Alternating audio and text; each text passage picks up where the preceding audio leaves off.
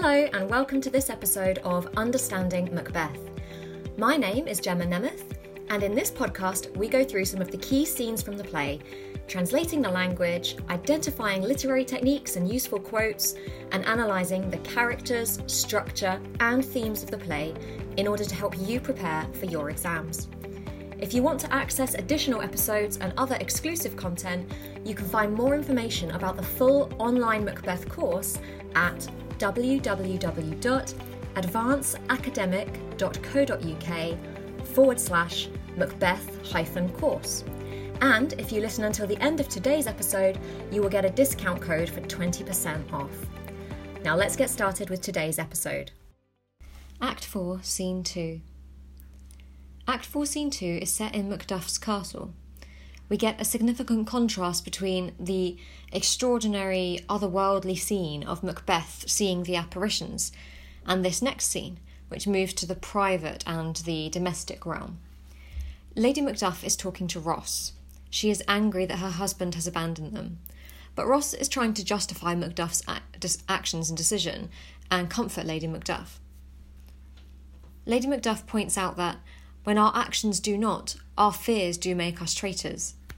Meaning that although they haven't done anything wrong, running away makes it look as if they are guilty of something. In this scene, we get a great deal of pathos, P A T H O S, which is where we get the word pathetic from. Pathetic didn't originally mean that somebody was weak or useless, it just meant that they caused you to feel pity. So when we say that Shakespeare creates pathos for the audience, we mean he causes them to feel pity.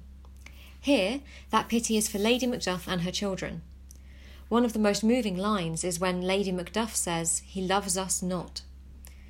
She goes on to say that he wants the natural touch, meaning that he lacks affectionate feelings. Her only possible explanation for why Macduff would flee and leave them behind in such dangerous times is that he doesn't love them. He doesn't have any affectionate feelings for them. You could compare this to Lady Macbeth, complaining that Macbeth had too much kindness, as Lady Macduff is saying that her husband does not have enough.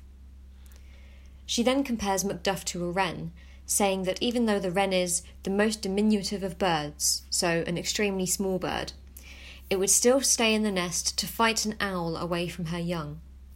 So she's saying that even this tiny, vulnerable little bird is braver and more caring than Macduff. Ross tries to comfort her. My dearest cuz, he says. Note that although cuz is short for cousin, at the time this was a general term of endearment. It doesn't necessarily mean that the characters are related in any way. He says, I pray you school yourself, but for your husband, he is noble, wise, judicious, and best knows the fits of the season. So Ross is actually quite dismissive of Lady Macduff's concerns and almost rebukes her for doubting her husband. He asks that she school herself, meaning get herself under control.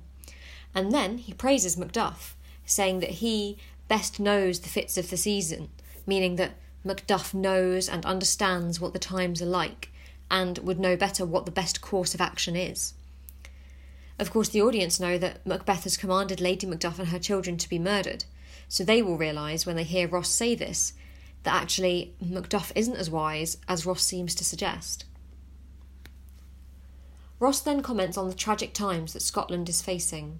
He says, Cruel are the times, and then uses a metaphor of a wild and violent sea which throws you each way and none meaning that it throws you around in all directions and you end up going nowhere. This is a metaphor for the cruel and chaotic world of the play, the idea that the characters are passively moved around by this stormy sea suggests a lack of agency or any control over the, event, the events that are happening to them. And there's this idea that in the end, they don't even get anywhere, which demonstrates the futility of the struggle, the pointlessness, and almost sort of suggests that life has been made meaningless.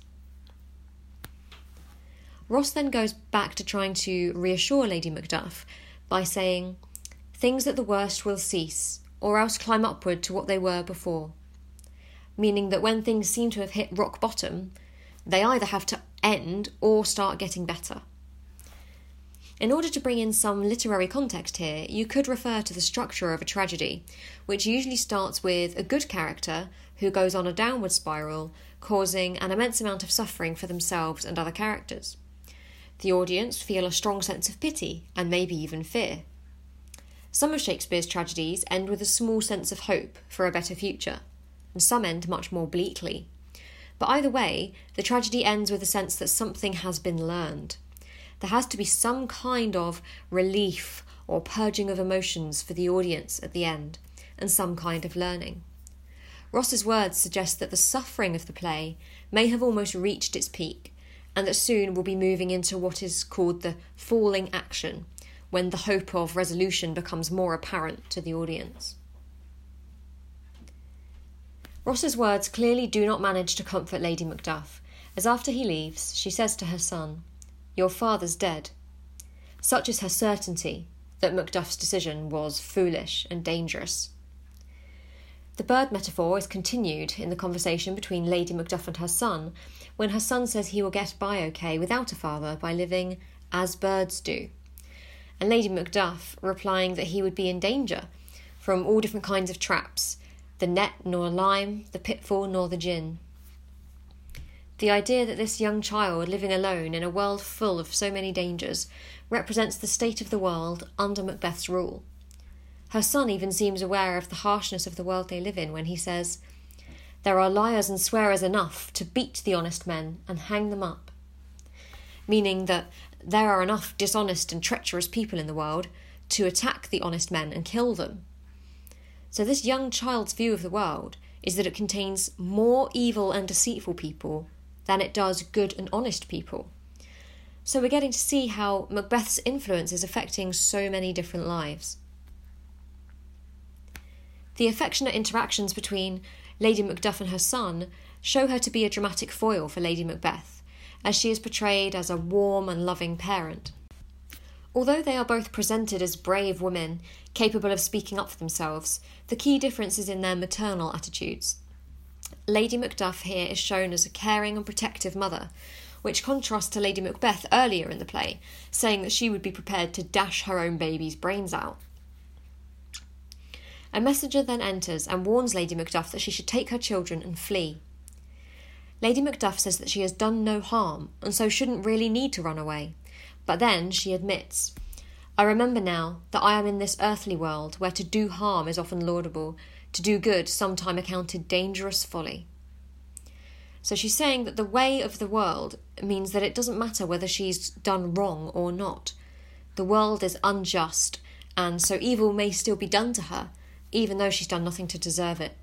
So again, Shakespeare is giving us this impression of a harsh and cruel world.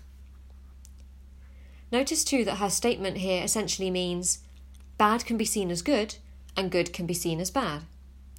This is the repeated message of fair is foul and foul is fair. It really does permeate the entire play, reinforcing again this idea of the chaotic and unjust world where nothing is as it seems. She says that to say she has done no harm is a womanly defence, which in this context means it's a weak and ineffectual defence. The murderers enter and kill Macduff's son, and the scene ends with them chasing Lady Macduff off stage. This murder scene differs from those prior to it in a couple of important ways. Firstly, the audience is forced to watch a child get murdered. And secondly, this murderer is less secretive than the others.